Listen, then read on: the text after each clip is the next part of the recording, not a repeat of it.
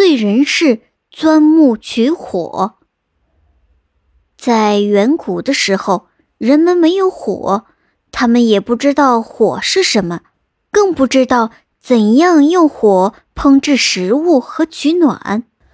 那个时候，人们生活非常艰难，这让天神伏羲的心里非常难过，所以他就用他的法力在深山中下了一场雷雨。深山中的树木被雷劈了之后，就燃烧起来了。随后，慢慢的变成了大火，但那个时候人们还不知道火，所以他们非常害怕，和动物一起四处逃散。不过有一个年轻人却没有被吓跑，他用心的观察着火，很快他就发现，大火可以把野兽都吓跑，而且被大火烧死的动物还散发着诱人的香味。而且，当他站在火边的时候，还会感觉到非常温暖。于是，年轻人把大家都叫到大火旁边，他们一边吃着被火烤熟的野兽，一边用火取着暖。现在，人们总算发现火的用途了，但是人们现在还是只会使用火，他们并不能制造火，所以他们为了把火种保存下来。就轮流派人守护着火种，可是有一天，负责看守火种的人睡着了，火种因为没有可以燃烧的东西而熄灭了。从此，人们又重新回到了没有火的日子里。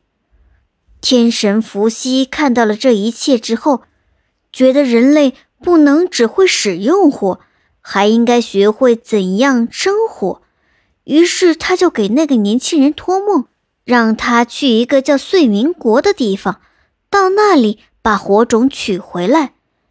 年轻人第二天就出发去燧民国了。他翻山越岭，历尽了各种艰险，终于来到了燧民国。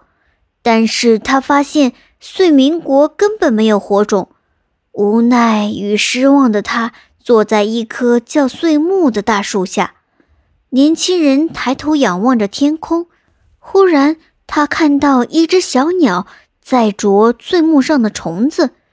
当小鸟的喙在树上一啄，树上就会蹦出火花。火种！年轻人非常高兴地喊了出来。于是他立刻找来了小树枝，在枝干上反复地去钻大树，终于。在大树里冒出了青烟，然后大树开始燃烧。他找到了钻木取火的方法，从此人们再也不用吃生食了，也不用再生活在寒冷和黑暗中了。